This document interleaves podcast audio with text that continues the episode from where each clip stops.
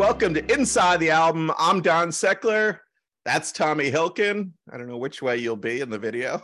It's okay, Don. It's all good. Welcome back, my friend. Yeah.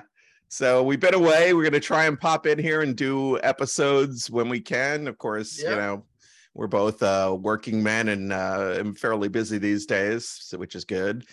Yeah. Um, but anyway, we're back and we are here this week. We are going to talk about a great album from the 1970s.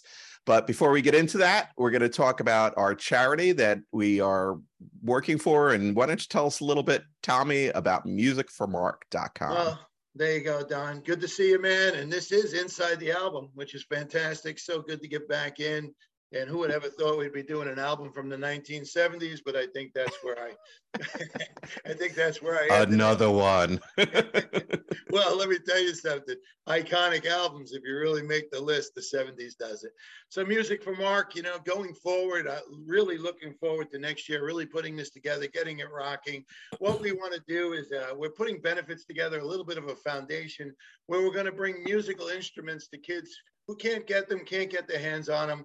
And uh, we want to put them in their hands and keep the world of music going you know, you and I, one thing, reason we're even here is what music has meant in our life and what it's done for us. You know, I don't know where I'd be without music and the love of music. So just want to keep it alive. The Music for Mark Foundation is going to be bringing musical instruments to kids. So if you have an old instrument, old guitar, we've even had somebody give us a trombone, which is fantastic. and what we're going to do is we're going to bring it out to the kids who want to learn the musical instruments. So musicformark.com. Look forward to connecting with you with that. Yeah, so awesome. Yeah. All right, so let's uh let's talk about the album we're gonna to be discussing today, and it is the Eagles Hotel California. Let's talk about the band first. Pretty, I think probably most people who are listening to classic rock understand most of the guys in the Eagles. The lineup was mixed up a little bit over the years, and there was a major change right before this album that we'll we'll talk about that influenced the music in a in a big way. Mhm. Um, but we start off. There's Don Felder, who's on guitar with some vocals. Glenn Frey, also another guitar player with vocals. Don Henley, where and Don Henley's the lead singer of the band, but he's Right. also the drummer, which is very unusual. You know, you, it's not very often you see a lead singer as a drummer. Um, and then we have Randy Meisner on bass and also some backup vocals. And all of these guys sang, as we know that the harmonies for the Eagles were were unbelievable, like almost to the level of like the Beach Boys and the, and that kind of stuff. And then uh, lastly, the new guy, new kid on the block was, or the new kid in town, is Joe Walsh, who uh, was brought into the band to give the band a little bit of a more of a rock edge. Came in and, and did some things that were a little bit heavier and a little bit more, you know, distortion in the sound. And it really kind of, you know, put pushed the Eagles in a different direction because they were very kind of soft rock before this. So, you know, in this in the early 70s, this album was recorded in, at the end of 1976 in December of 1976. And before that, the Eagles were very it was very laid back, that Southern California, and it still is on on this album as well. But they didn't really have an edge. It was a little bit more almost to the countryside, you know. Mhm. So uh, Joe Walsh made a big difference in the band, and uh, you know, the, of course, the, everybody on that list is, is a, a- everybody on that list is pretty much a legend. So the album was the uh, this is the sixth album released by the Eagles, but that also includes a greatest hits album. So it's it's technically the f- fifth album of new material and it was recorded in between March and October of 1976 in Miami and then also Los Angeles. And it was released, like I said before, on uh, December 8th of 1976. So when I look at this album, I don't think of it as a 1976 album. I really think of it as a 1977 album because it was released at the end of the year. And most of the airplay came, you know, through December, January, February. So we moved it fully into 1977 there. So at the time on the charts, uh, you know, we've talked about 1977 over and over and over again with with a bunch of different albums. Yeah. Uh, but the popular albums at the time for the year were were Rumors by Fleetwood Mac, Nevermind the Bullocks, Sex Pistols, The Yes. Stranger by Billy Joel, Uh, the first Clash album was out that year, and then also uh, Street Survivors from Lynyrd Skynyrd. So even though it's the middle, you know, the kind of the middle of the 70s here, it's quite a diversity in terms of the the music that was out there. There was a real soft kind of stuff like like the Billy Joel, you know, you ha- and Fleetwood Mac, I guess, is kind of falls into that bucket. Yeah. Some punk bands. You've got the Sex Pistols and the Clash at, at- at the same year here, and then Southern rock. I mean, you know, pretty much everything's here except ska. Well, when you think about it, you just said Southern rock, right? You don't even hear that anymore. Everything is just so blended today. But Southern rock was big in our life, man. When you think about it, right? Yeah, The New Riders, the New Riders of the Purple Sage, Marshall Tucker, the Outlaws. Yeah. yeah. There were a lot of those, a lot of those oh. kind of country rock bands, right? Right. Guys, country guys who learned how to rock, you know. Yeah, in- yeah. put- like the Outlaws, you know, the, the guitar army. It was all about the guitar. So great. Right. stuff. It was a lot of gu- long guitar solos, right? A lot of group guitar solos, you know. Yeah. And the Eagles did that too, where they had two guys play the same, you know, the same exact solo over each other, and it was it comes out amazing when done well. Sounds awful when yeah. done poorly. Oh, yeah, but in layers, it's so good. Yeah. And you know, we've seen all these guys live, so you know, it's the uh the power of the guitars is just tremendous. But you know, 77, yeah, I graduated high school in 77. So it nice. makes me smile. Those years of high school music was tremendous, man. You know. Yeah. It was. Yeah. Yeah. So the only the I was gonna say the only thing I can think of today that kind of is in this genre of or in that genre of southern rock, not the Eagles, but like we're talking about like Lynyrd Skynyrd and things. It's probably Chris Stapleton, who's really a country artist, but he has some rock edge. So he kind of goes the other way. Whereas Lynyrd Skynyrd and those bands were rock bands with a country edge. You know, Stapleton is a country artist with a rock edge. And so I think you, Yeah. you know, that's kind of the closest of what you would find today. Well, you know what it is, country. It's through the years. Like we said, it was Southern rock and there was country. You know, country music was country music. It wasn't popular. Country music exploded. So these guys want to be rockers, but they know that to stay country keeps them much more relevant in a very lucrative world right now. of Yeah. Country music. Yeah, it really is. It's a great Yeah. way to look at it. So this album, yeah. so this album uh, entered the U.S. charts at number four.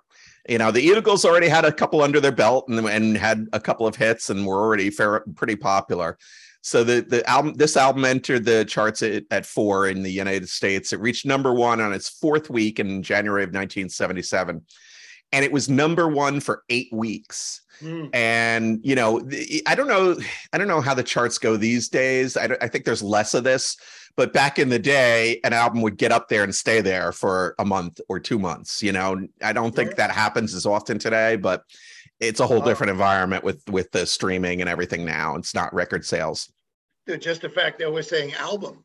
yeah That, that's what it was. You know, there was the singles charts back then. There was the Billboard Top 100, right uh, and then there was albums, right? So to get an album to be number one is tremendous because people, well, again, people used to buy the album for the song. Right. It was still the same way to go. You always had to have that release of the hit single that had people go out and buy the album. Different Yeah. times back then, and bands touring just to sell the album. That's what I always Exactly. remember. That yeah, touring was so big. Yeah it was flopsided back then because you now they they release the albums so they can go out on tour and they make more money from touring than they do from sales Which is yeah, well, you know yeah, yeah, so- do I know? Yeah, I know. My first concert was like 750. yeah right Now I'm going to see Clapton for 300. Yeah, exactly. so uh, you know, and so I think when you have an album, and this album is packed with with songs that were very popular. So when that happens, you get the sustainability, and you get up there at the top of the chart for a long period of time. Yep. So the end result, and this is after many many years, but the album has sold 26 million in the U.S. So it, it was a huge hit record back then, and continues to be very popular. Uh, you know, probably amongst the older crowd today. It uh it took over the airwaves, Don. Oh yeah, There Yeah. you go. That, that's a blast from the past. yes, definitely. It- So- the Eagles sat down with Scott Muni. Right. Well, that's when you had three three radio stations to pick from, right? There were three rock stations in New York, and and then it was it. Philadelphia. Yep. Like Yeah. yeah, those were the places to go. So the album was also ranked number 37 on Rolling Stone magazine's uh, list of the 500 greatest albums of all time. Wow. So uh, yeah, 37. Yeah, so pretty popular there with the Rolling Stone editors. Yeah. Um, so the interesting thing, and I kind of uh, was talking about this a little bit in the in the past uh, or previously, we were just chatting about Joe Walsh. So uh, Bernie Leadon, who was the original uh, mostly the country influence to the band, left the band after the release of the previous album, One of These Nights. Mm. So when it came to doing Hotel California, the band made a conscious decision to move away from that country sound mm. and move more into a rock and roll sound, you know. So you've got Victim of Love, Life in the Fast Lane, those types of songs which were a lot heavier, right. now, you know, or a lot faster. And so uh, that was all Joe Walsh. You know, he was uh, Bernie was replaced by Joe Walsh, who came in right away. And one of his um, opening riffs was the "Life in the Fast Lane" riff. It was again one of those exercises. You know, they talk about the guitar player exercises turning into so songs, funny. and that's what this was. Yeah, um, you know what's funny? I, I I saw a story of him doing that exercise, and Glenn Frey heard it Yes. And said, My God, what is that? and he goes, That's how I warm up before any time I play. And he's like, No, this right. is song, man. Yeah, it's crazy, right? That's beautiful. I love that. Yeah. So Joe Walsh, just just amazing, great talent, just one of my all-time favorites. Love seeing that guy live. Yeah, and he brought a whole new spirit to the band because you know, let's put it this way. You know, Joe Walsh, a Jersey guy, by the way. Let's yes. throw that out there. Yeah, boy. He, you know, he's a little left of center. He's not your uh, he's not your everyday ordinary person. He's right. He's, he's, an interesting cat. And I think that, and the interesting thing about it, I think there's one guy, and I'm not sure who, just one of the guys from the Eagles is from California. So the rest of them, like you said, Joe Walsh is from Jersey. I didn't, you know, they're from all over the country.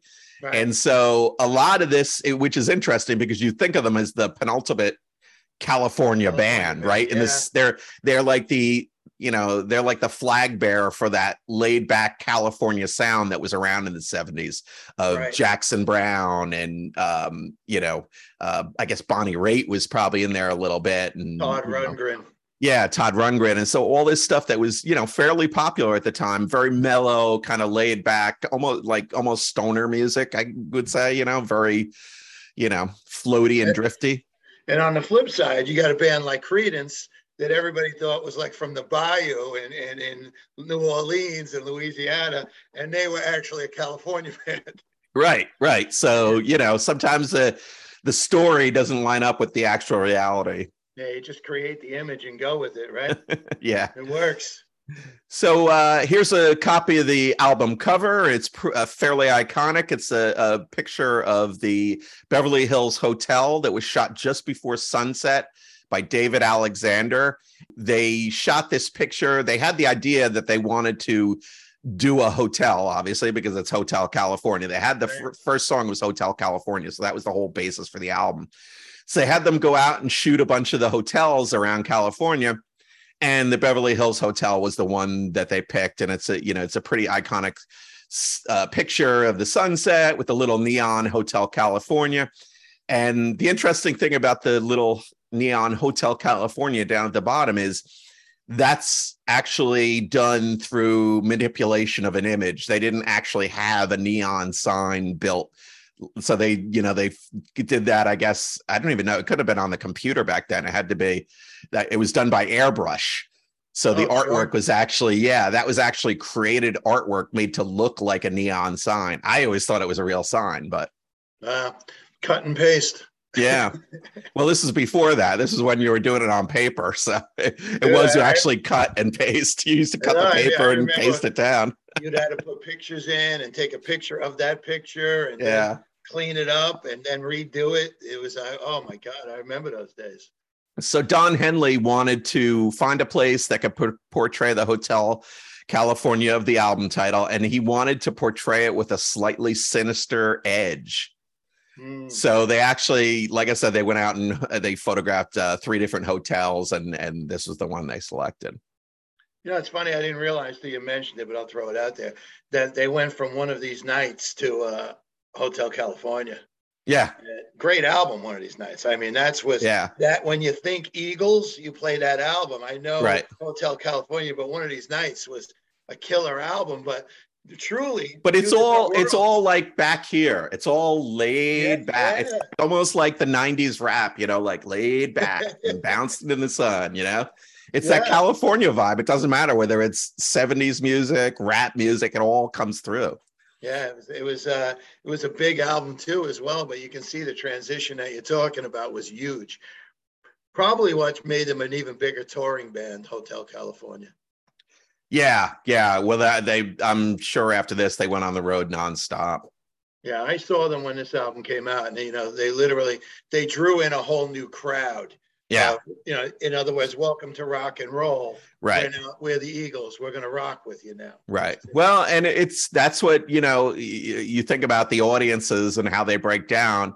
Usually, the guys are going for the harder rock type of music. You know, so you bring Yeah. in more guys. If you have a softer music, a little bit more laid back, you generally have more of the ladies. So to mix those up, now you got everybody. Yeah, it's like uh, the Sausage Fest at Rush. Yeah.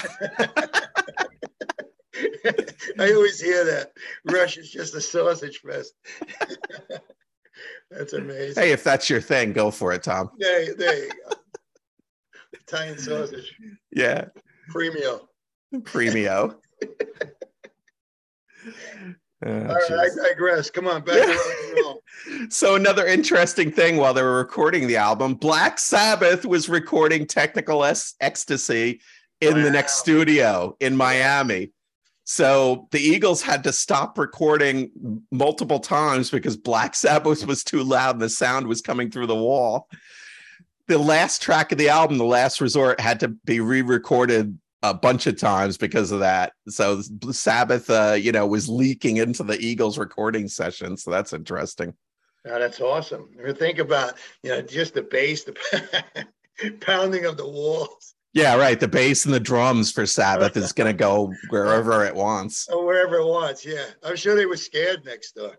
Yeah, right, right. Uh, Sabbath was scary back then, and people don't realize that. Like back in the seventies, there was nothing that heavy or, or scary, you know, as Black Sabbath. Right. Like I They- said, they had their image for sure, man. They lived up to it, you know. Yeah.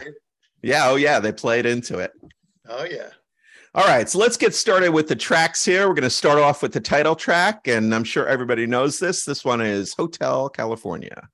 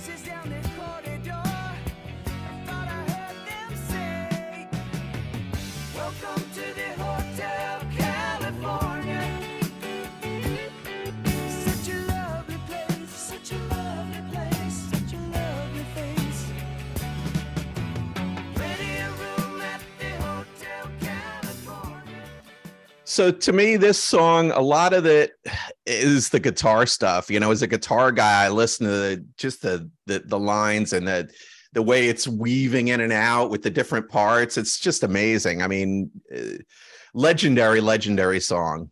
Oh, beautifully done. I was just thinking as we were listening to guitar in the opening, yeah, I wonder if they put that together on a piano because it it fits so well the beginning of the guitar work to be played on a piano. I was just like, because you see a lot of times when they're composing a song, they'll just stop bouncing it around on a piano, like McCartney always did that, and then it became yeah, yeah. I don't know. Very, cool. Yeah, yeah. Definitely so possible. Sat down and jammed. Yeah, you want you. It depends on where the jam comes from, right? I well, yeah, and the so the chord progression and the basic melody came from Don Felder, so he came up with that part.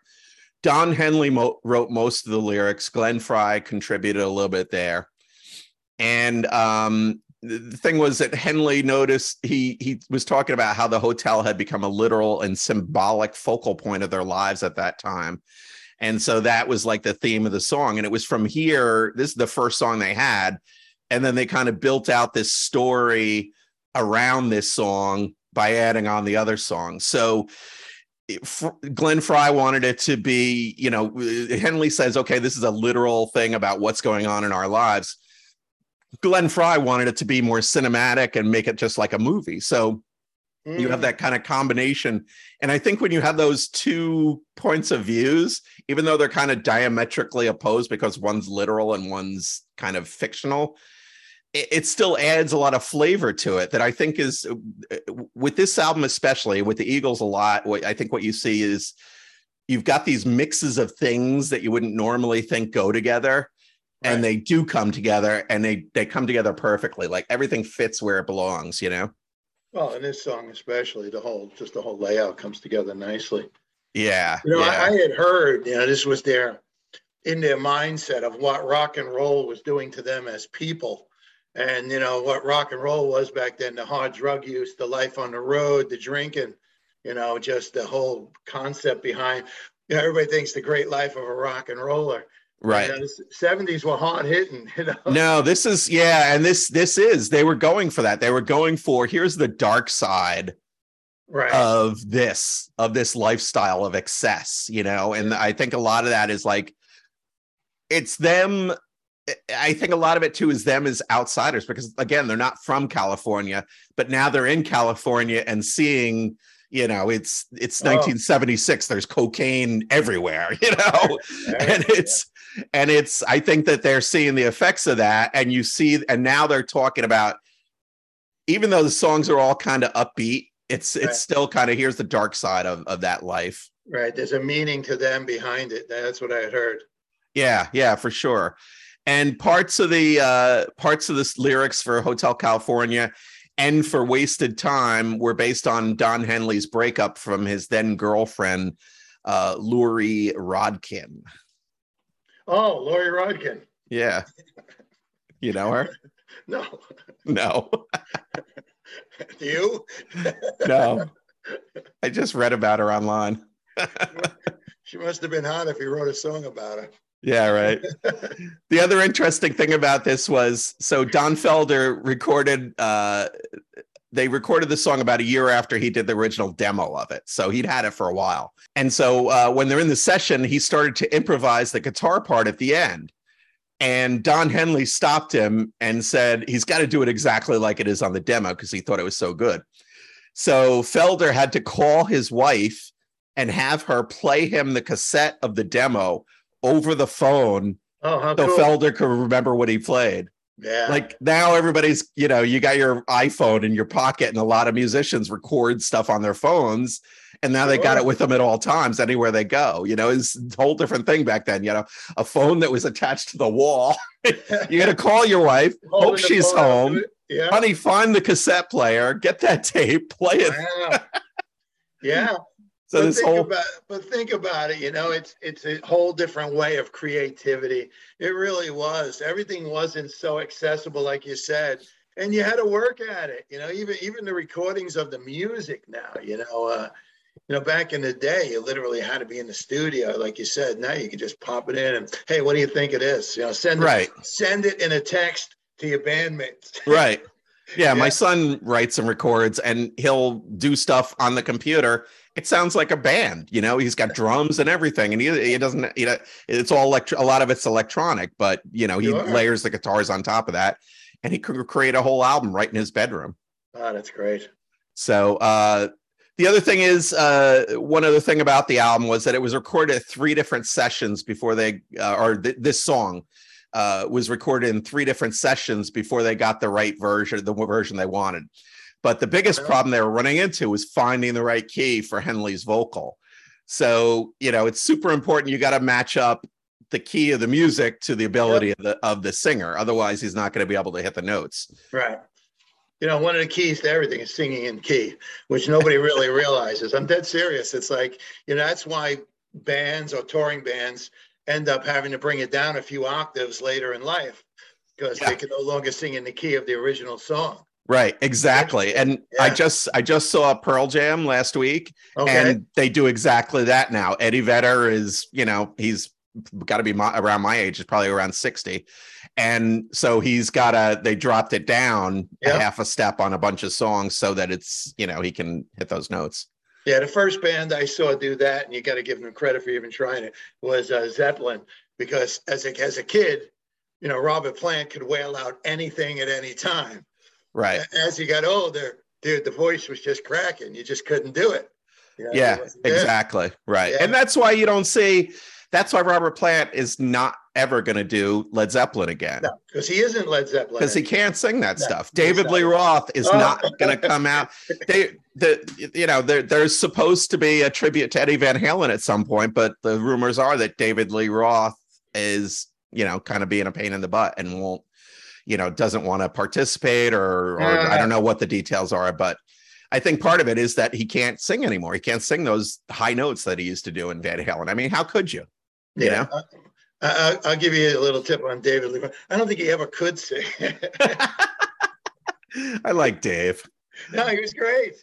You know, I, I seen him a couple times. I really did. Dude, Yankee Rose. I remember those days with Steve He's a lot. He's a lot more screaming and yeah, Right. humana. I digress, as we say. Yeah. So yeah, the challenge of getting the, the voice and key so Yeah. important. Yep. Yes, so important. All right, let's move on to the next track. This one is New Kid in Town.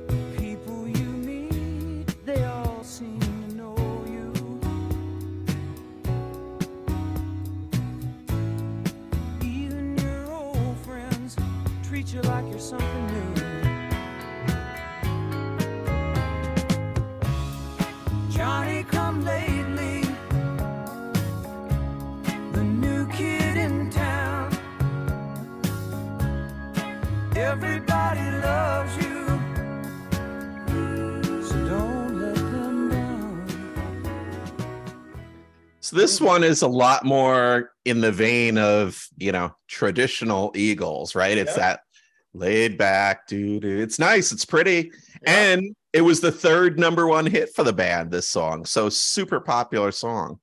Chicks dug it. Eh, Yeah, exactly. And so Don Don Felder said that he uh, when they came up with the Hotel California concept, other song ideas kind of came from that, including this one. So the idea is once you arrive in LA and and now you have a first couple of hits, now you're the new kid in town. So it's almost, you know, again, it's kind of outsiders view of what was going on in Southern California in the 70s. And maybe a little bit of insecurity, you know, knowing uh, we're working hard here. A little bit you know i think uh it's kind of a mix of you know i always remember the the video for appetite for Destruct, destruction where Axl Rose gets off the bus in Hollywood. Mm. You know, you're coming from Iowa or Illinois or Jersey or wherever, and now Yeah. here you are in the thick of you know uh, the Strip and uh, Sunset Strip in California, and it's Yeah. it could be quite a, a a culture shock for a lot of people. So how this song, right, as I hear it and listen to it, you were just saying, and we're going to discuss it, the idea that one of these nights, the Hotel California, what was the difference? If this was still the Eagles without Joe Walsh, it would have been an acoustic, completely acoustic song, super mellow, but you could hear Joe Walsh in the background just throwing in some licks along with the electric. Right. guitar. Right, and it's subtle. It's subtle, but if you listen, you can hear it in there. Oh, it's there. Yeah. Yeah, That's the and- difference. They would have been strumming guitars sitting on stools and Right. doing this in the, uh, so this is where they progressed. And what Joe Walsh brought is a little more background, you know, uh, electric guitar. and it's interesting because Joe Walsh, you know, before the Eagles was in the James Gang and then was solo. And so he's a guy who always did his own thing. And now he, but now he's with the Eagles and he's fitting right in. Right. Like he's in that song, but you don't even notice that he's there really, unless you really listen for it. And that, that to me is genius, you know? Yeah. Like, how do you take a guy who's like got these crazy riffs and dan- it's always the driving, funky stuff, and he fits into something that's pretty mellow, you know? Well, when you, when you think about Joe Walsh, we, we both agree and we've seen him and love him. He, he's truly a guitar genius. He just, Oh yeah, So you could put him anywhere. He's playing with anybody, anywhere, anytime. He, as a matter of fact, now that I think about it, you know, he used to tour with Ringo because he loved doing it. You know, Yeah. And he would play guitar with Ling- Ringo's All Star Band all the time. well, you know they're brothers-in-law, right? Oh, Was that right? Yeah, that's why he does it. Bach, oh, Barbara Bach, right? Is something Ringo's wife. no, Ringo's current wife is sisters with Joe Walsh's current wife. I don't know how oh, many wives they've each had, but Oh, I, I don't know. I think Ringo's still married to Barbara Bach or no? is he? I don't know. So, yeah. I don't know. But they're brothers-in-law, like Oh, they're buddies. They're like go. family. Hey Joe, hey Joe, I need you to play guitar for a little while. Yeah, Anything exactly. I think that's of- what happened. Anything to get me out of the house, Ringo. I'm good. That's the friendships you want, right? Yeah, exactly. Okay, great. I'll see you in a year. Beautiful. Yeah. That's good stuff.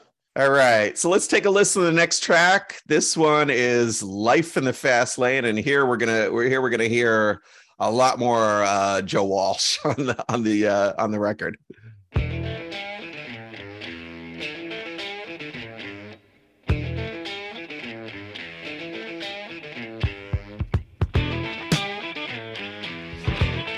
Yeah, they doubled it up. You hear that?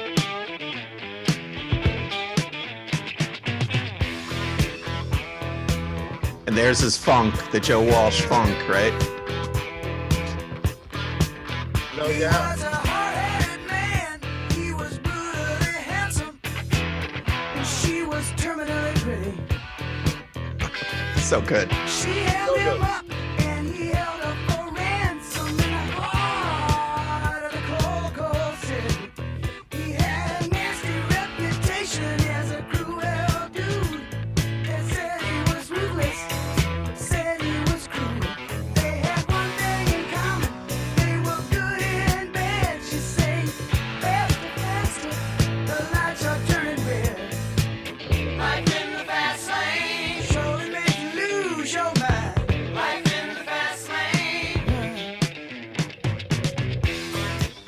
So this song, I mean, I could, I could, you can hear that Joe Walsh guitar throughout the song, Yeah. under Henley singing and under all the other riffs, and I could listen to just that, and and it's just amazing to me. I love that. I love this song. You know, when you when you think about it, you and I we we talk a lot about this. Is sometimes when you're listening to a song, you just get caught up in the whole song. And every now and then, like I'm in my, my car, I'll just listen. I'll focus in on the music. What's going on behind the vocals? Right. It just blows you away sometimes. That you know. Yeah. You know, with the first time I ever started doing that, somebody told me to listen to uh, Otis Redding sitting on the dock of the bay. Now you listen to Otis Redding, it sounds. Sure. But if you hear what the band is playing behind him, Yeah. perfect. It's, it blows you away. So this is that kind of an album where you can listen to the musicianship of what's going on. I And it's a- with you. It's the difference of actually like listening and hearing each of the parts, right. or just kind of listening to the song and driving along and mindlessly, you know, humming the lyrics kind of thing. But Sure. yeah, it's so layered and so deep, and it's it's a mix of you know, it's not super heavy. He's got a teeny little bit of distortion on there, you know, Mhm. but it's a it's a kind of a funky, nice funky riff, and it's in the you know he's in and out of the pocket with it. It's so good. I love that. Yeah, it's catchy. Yeah. So the title for it, Life in the Fast Lane, was inspired by a conversation between Glenn Frey and his drug dealer during a high speed car ride. Wow. hey, let's go. do some blow and drive real fast through the Yeah. canyon. Let's do it. But then they might have even had like a Maserati. Who knows? Yeah, probably it was probably like a Lamborghini, Maserati, something super crazy.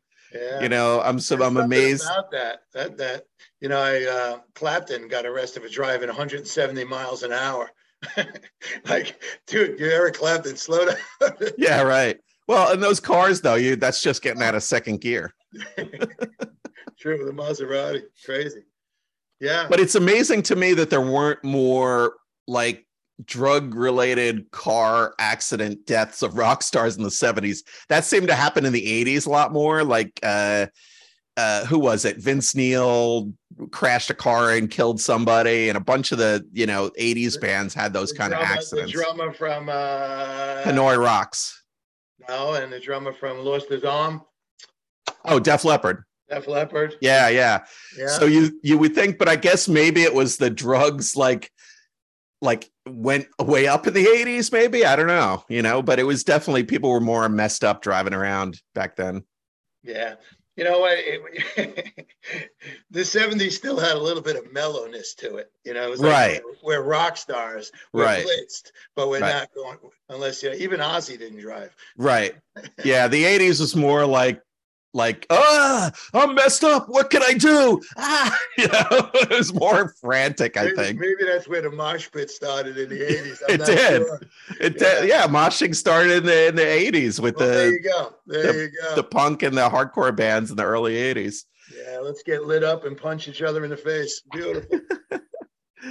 so like we said before you know the riff for the uh, life in the fast lane was a, a an exercise a warm-up exercise for joe walsh and the band heard it and they said we got to turn this into a song. Right. um, so the song describes a man and women a man and a woman who had everything but lost it because of their lifestyles. So you know this is that this is where we we talked about that kind of dark it's really a kind of a dark view of california life at the time yeah, very interesting. It really is. somebody said that, well, you know, the Eagles bandmates may have exhibited some symptoms described in this song. Joe Walsh said, yeah, that's probably true. And I think it was healthy, though, that we realized running around uh, in parties and fast cars were really not the answer. It was kind of shallow approach to the way we're on this planet. And it probably came as a band consciousness. But you know, Joe Walsh is saying that about the 70s. Joe Walsh was pretty fucked up in the 80s too. Well, you do realize that uh, one of the things that the band did, they brought Joe Walsh in knowing his talent, knowing he was a mess. And they got to the point where the Eagles told Joe Walsh, clean up or get out. He talks about it all the time. Yeah. said, I'm always an Eagle. I always want to be an Eagle. Right? Right. He's so proud that he's an Eagle, Joe Walsh. That's one of the loves of his life. But he was a, a full blown drunk. I believe he's still sober today. Yeah, he is. I know for a Yeah. fact that he is, but Yep. he, he really was in the 80s is when they had that talk with him. So it was a little bit later than this, but Yep. he was he was in bad shape. He used to go on Howard Stern and come in at, at, at seven in the morning and be out of his mind, wasted, Remember? either on, on coke or drunk or whatever. I remember it well, and I, I remember one of the stories he told, and it was great. Glenn Frey told him he could never do Desperado. I remember talking, he was talking Oh, right. about, don't you ever sing Desperado. And he came in lit up, and the first thing he did was Desperado. Desperado, right? And it was amazing. I heard that happen actually. yeah, You know, Joe Walsh doesn't have the the traditional best voice, but he has an amazing voice. Oh, yeah. Oh, and he sure. sang that song, and I was like, "Damn, this is so good." so good. I remember they yelled at him for it, like, don't? But he's basically like just giving him the finger and saying, "Fuck you, I'm gonna do what I want." Yeah, those were the days, man. You just reminded me.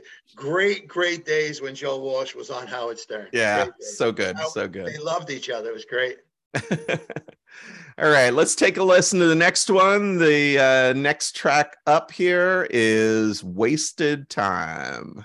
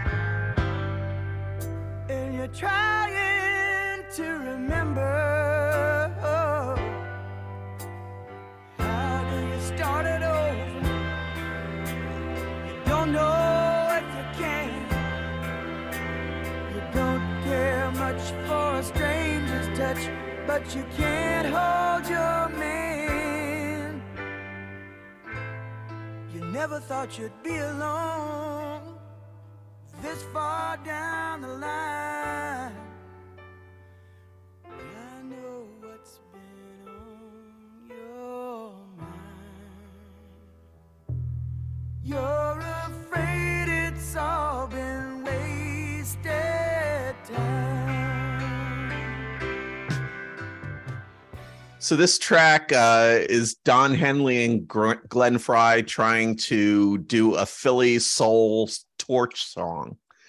So Frey later explained on the liner notes in the very best of the Eagles that he loved the records coming out of Philadelphia at the time. And he went and got some sheet music so that he could learn some of those songs. And he started creating his own musical ideas with that Philly influence. So he said Don um, Henley was our Teddy ben- Pendergrass. He could just stand out there all alone and wail and, you know, really belt out those songs. So they did this whole big Philly type production with strings and the piano. And he said, again, this is a conscious decision to get away from that country rock, you know? So they're making every effort to change the band and where, because the band was over here Yeah. and now they now they're making conscious efforts doing all these different things heavier philly soul It- it's a whole Yeah. mix of stuff that's just so different but it's also good Yeah. I wish I was in the room when Glenn Frey said that because I would have said, he might be your Teddy Pendergrass, but he is no Teddy Pendergrass. yeah I, I mean don henley's got a great voice but he is not teddy Oh. pendergrass not even close Dude. but that's what they're going at least you know but at least they're honest about hey we're we're doing this you know uh, not as a ripoff but in this style because this is where we're trying to get so you get a whole different sound to this record. Yeah, I get it. Getting a little taste of all the genres, you know? Yeah Harold Melvin and the Blue Notes. Come on now. The best. so that's the end of the first side of the record if you're on the album and so when you uh flip the record over and start the second side you get this song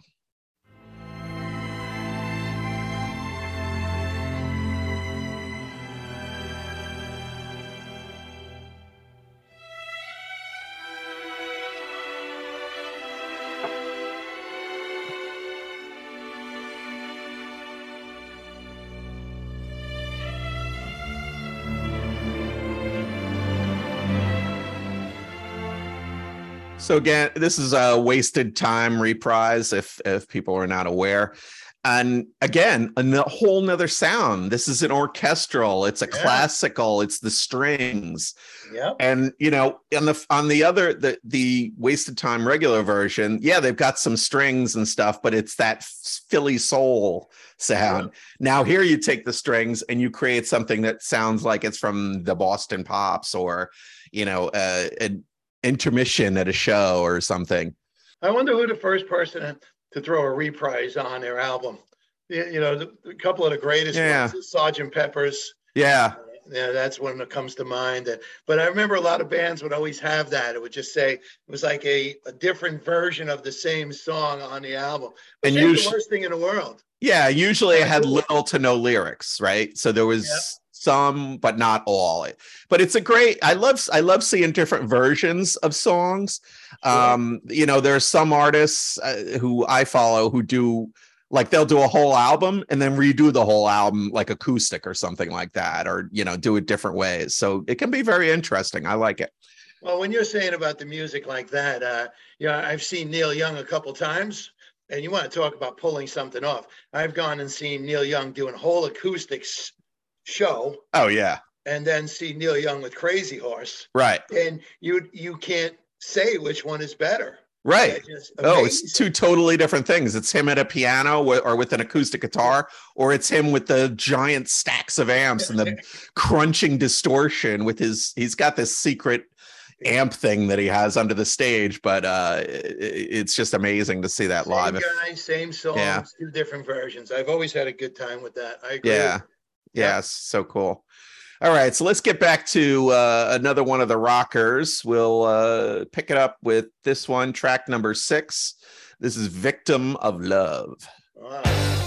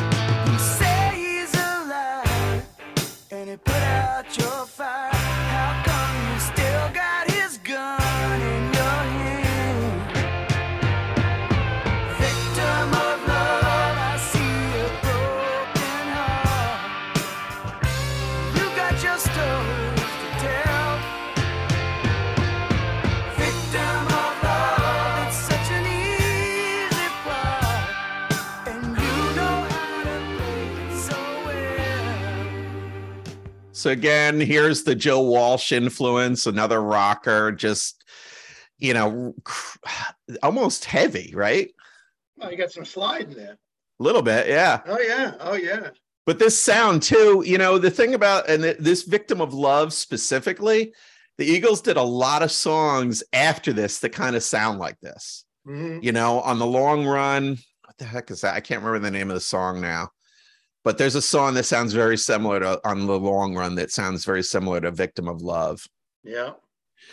Um, so in this one, the lead vocals were a bit of a source of contention because Don Felder came up with the idea for the song and wanted to sing it. And he remembers being promised a lead vocal on the album and thought this would be the place. So Don Henley says they let him record the al- vocal, but it wasn't good enough, basically. So to distract Felder, the band's manager, Irving Ahoff, Azoff took him out for a meal while Henley recorded his version. Yeah. You know, before you even brought this up, I literally said to myself, even with Glenn Frey, whoever else was involved, this was the time where Don Henley became the lead singer. Yeah, Yeah. he really, really stepped up and, and kind of took control of the band, I feel. Yeah, yeah, he was. It was. Uh, that's. This is where he stepped into being Don Henley. Right. Yeah, And, you know, I, I don't know. I've heard rumors over the years that he was a bit of a dick, but who knows? This is kind of a dicky thing, though, that he did to Felder. But it, it, the other thing was that Don Felder heard it and he goes, Look, I can't argue. His Henley's vocal is way better than mine. So Well, that's fair. You know, in the end, uh, you know, they they settled on it, and then that this is what you have. It's a it's an amazing, cla- uh, legendary song. Yeah, it's a good song. And you know, Joe Walsh, you know, anytime you can Again, yeah. guitar in there, yeah, it's beautiful. And that decision to make the Eagles more rock was the best decision they ever made because after this, now they had a string of hit records that were immensely popular with everybody. It was just everywhere. Yep. All right, let's see. Oh, and uh, here's one other thing. Don Henley said that Don Felder demanding a lead vocal on this song would have been the equivalent of him demanding to play lead guitar on the song Hotel California. Wow. That's not nice. Yeah, so basically, so you don't know is Henley an asshole or not? You know, you know, d- define asshole. You know what I mean? Yeah. Uh, you know, is he doing is he doing the best thing by the band? Uh, you know what I mean? Somebody has to be the leader. Somebody has to take charge. You know, when I watched the Get Back documentary, you know, everybody always talked about it was John and Yoko. John was so cool, so funny, so fun the whole throughout the sessions, and Paul was just he just decided that was the time that he was going to be the leader of the band. You know, and you could see it. Was he a Yeah. I don't know. Well, they were rudderless because the manager had died, Yeah. you know? Yeah. So somebody had to step up and deal with all the shit, all the biz. Yeah, I got, and that's the part. Everybody loves the show. Nobody loves the biz. I tell you that all the time. So true. So this song too, "Victim of Love," was played in the studio and it was live, so it was recorded live. Well, They redid the vocals a little bit and the harmonies, but uh, everything else was recorded live, which uh, you know was not the way the Eagles were doing it for the most part at that time. Man, you know what? Sometimes when you think about like you know the Stones used to go in and uh, you know go in, sit in the studio and two takes. Yeah, exactly. Literally do the vocals and, and just playing together. Yeah. That's beautiful, man. I'd love to watch that happen. All right, let's move on to the next track. This All right. is uh, number seven. It's "Pretty Maids All in a Row."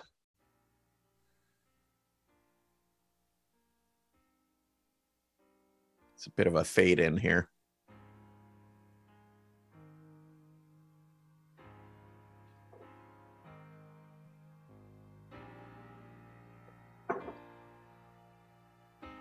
Never thought about it. I guess it's Henley on piano. I don't know. Might be Joe Walsh. Could be. I'll have to check that out. I'm not. Yeah, I'm not sure. Took me till I was almost 60 years old to realize the piano was a percussion instrument.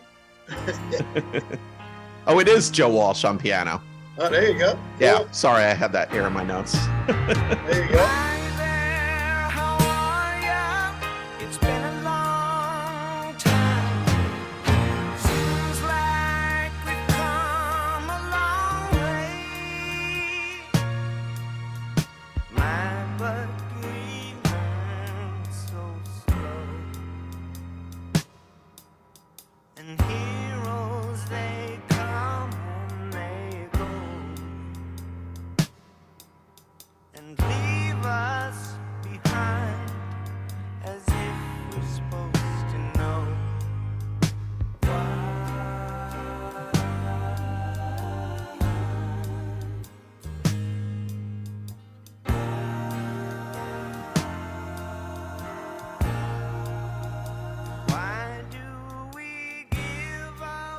So, like we said, this is Joe Walsh on piano, and he's actually playing the synthesizer part too, Okay. uh, instead of guitar. And so, here's another totally new sound for this band. So, this is an yeah. album where, you know, while it's an Eagles album, yeah, and still Southern California rock. It's he's got all these bits that have come in to kind of revitalize the band and throw in some fresh blood. And so Joe Walsh said that to make the Eagles really valid as a band, it was important that they co-wrote things and shared things. And he wrote this song as a kind of a melancholy rela- reflection on his life. And he wanted to represent it as a statement that would be valid for people from our generation on life so far. So Joe Walsh came in with this song or and was you know working with the band to to put it together and make it an Eagles song. Uh, and Henley, You know, it's great that, you know, this is where it is. If you're going to be a band, you got to be a band. And that's the one thing I'll always give credit to Joe Walsh I, in many interviews. Yeah. That I'll always be an Eagle. Right. He never like he could have been like a Clapton or somebody who just says, "Okay, it's my way or the highway," because he's always been, you know, it was the James Gang was his band basically, Yeah. and then his solo work is him. So it's like here now he's in a situation with, you know, Glenn Frey, Don Felder, Don Henley, Meisner. Everybody in the band is super talented, Yeah. and you know now it's not it's not Joe Walsh and everybody else. It's all these guys are all kind of in the same boat. Um, but Henley and Frey loved this song and they thought it was really meaningful and they they helped a lot in terms of the writing and and the the putting the together of the final version of the song.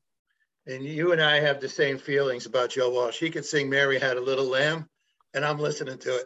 Yeah, and he doesn't Yeah. have you know the, the traditional best voice. Oh, God, you know, no. like it's like Neil Young. Neil Young doesn't have a great voice, but it's unique and it's his own thing, and, and it- the way he does it is so good.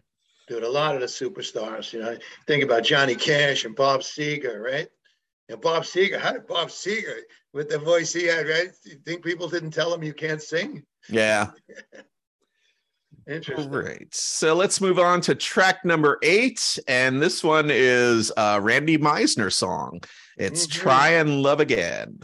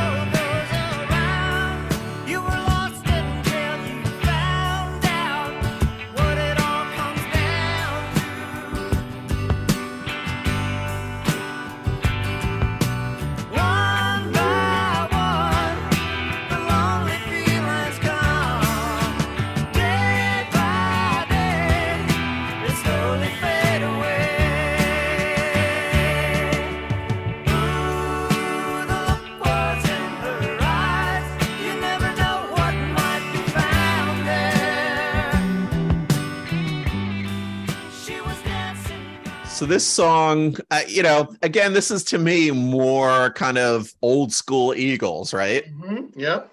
Um, but again, another popular song that was, you know, did fairly well, and and I think is a really nice song here at the end. Uh, Meisner had a great voice. Yeah, yeah, Yeah, Great voice. I don't know what happened to him. Now someday we'll have I don't to know. figure you know, why he got tossed. But you know, I, I always think of Randy Meisner because you know, I was in Giant Stadium and uh, he was the guy who was saying, "Take It to the Limit," Oh, okay. and they did that in Giant Stadium with you know seventy-five thousand people singing "Take It to the Limit." Yeah, And I, I never. That's amazing. Moment, moment of my life. I never Yeah. forgot that. He, you know, he had a tremendous voice, but underused for sure, which is maybe what happens. Well, that's that's what happens when you got a, a band with five songwriters, you know. And Yeah. you know, he's the bass player, and usually, you know, most bands you don't see the bass player as writing as much, but it depends, you know. Uh, Led Zeppelin, John Paul Jones wrote a, a bunch of songs and things like that. So, I mean, he's a super talented guy, just Yeah. a, a tremendous voice, and you know, kind of a nice mellow song, you know. Yeah, it's good stuff. You know what? Uh, like you said, picking and choosing who's going to sing the songs, right? It's tough. Or which songs are going to make it on the album. You know, this is an album with nine. You know, so when uh, uh, a- albums come out today, since they're a lot of times they're not on vinyl, you could have 16 songs. Now they're doing, you know, they're doing eight, nine, 10. You, you get like 12 songs was your max, I guess, right? On a record back in the day. Back in the day, yep. And so you got to pick was- and choose. Unless it was yes, then it was two songs. So. Yeah, right. One per side. one percent. I used to love that. Close to the edge, one side, the whole song. Right. But you know, you're talking about bands coming together, and I always think about it. You know, uh, McCartney and Lennon, right? Great songwriters in their own. And the difference between being in the band is McCartney always wanted to be on Lennon's songs. singing, even if it was background. But Lennon never felt he needed to sing on McCartney songs. So that whole dynamic it always stuck in my head. Hmm. John was okay with, hey, it's your song, go for it. I don't need to be Right. on it. Yeah. Yeah. All right. So let's listen to the album closer. This one is The Last Resort.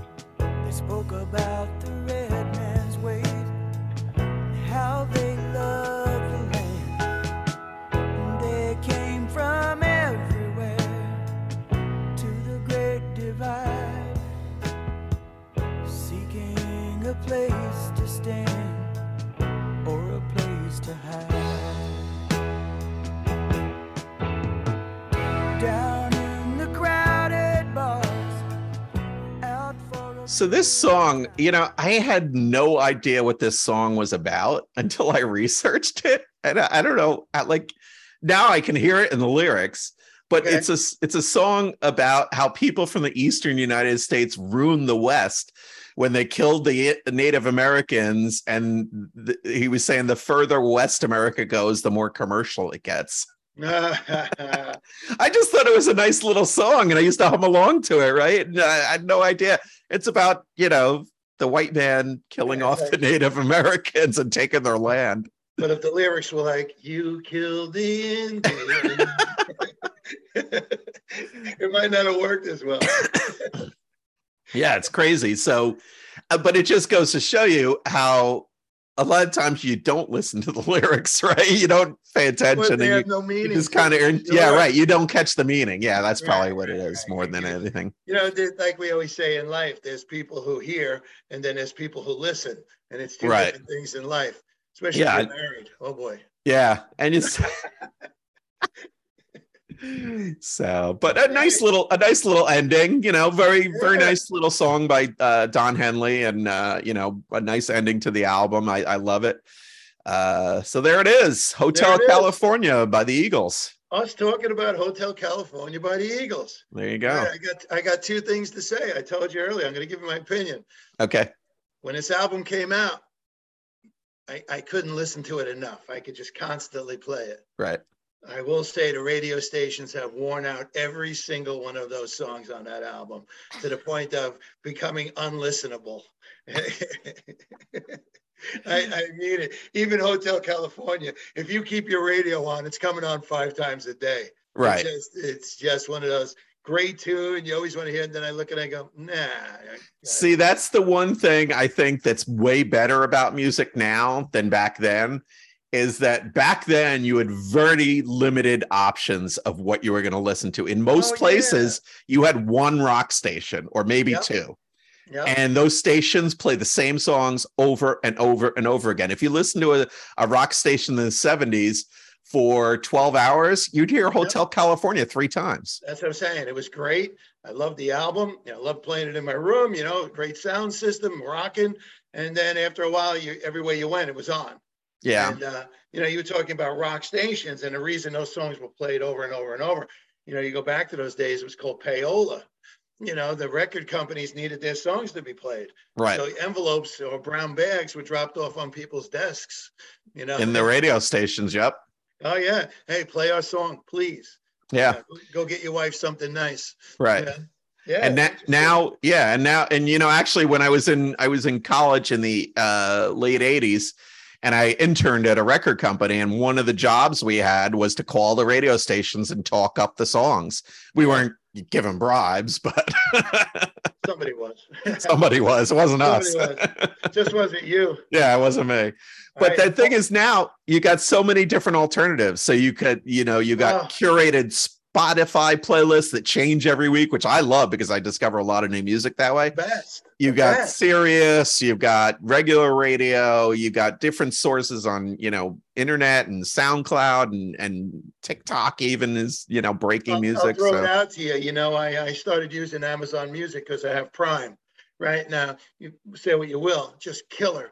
After two weeks, they have it up there and say, "Here, just click this button to hear your music." right. And I mean, they, I sometimes I sit there and I go, "Wow." They do Wait, a they great job. You know, Yeah. the the you know, the algorithms do a Yeah. great job of actually picking music for you. My And that's what now an algorithm. Yeah. Yeah. But it's good because, you know, uh, like, uh, I, and I usually listen to Spotify, but I get, a, there's a couple of playlists I get each week, new releases. And then um, I forget what the other one is. It might be like the bands I like and their new music, but it's a great way to find new stuff, you know, that you haven't heard before. And so it's a good, uh, I think there's a lot more opportunity for discovery these days. And the music is still alive and well. It's amazing. Yeah. So I, I leave you with this on my end, Don Seckler. One of my favorite rock and roll trivia questions. I'm not looking to stump you, but how did the Eagles come together as a band? Where was the first time they played together as a band? Ah, First time. Well, I do actually know this answer. They all were right, Linda well, Ronstadt's backup band. They were Linda Ronstadt's band. Yes, they were. There you go. Good job, man. You can't stump me, Tom. Come on. Stump the, Don- stump the Don. Stump the Don. There All right. Go. All right. There That's it. Don. Nice job, man. Yeah, thanks. Hotel California. Hope you enjoyed it. Stay tuned. Uh, I don't know when the next episode's going to be, but we'll get to it eventually. Yeah, when we get these two old guys back on a computer. Yeah. So click the buttons, do the things, check it off, like it, share it, whatever, Like us, tell a friend, delete Yeah. us, whatever you got to do. whatever. We're good. All right. All right, Take care. Thanks Bye. for listening. Bye.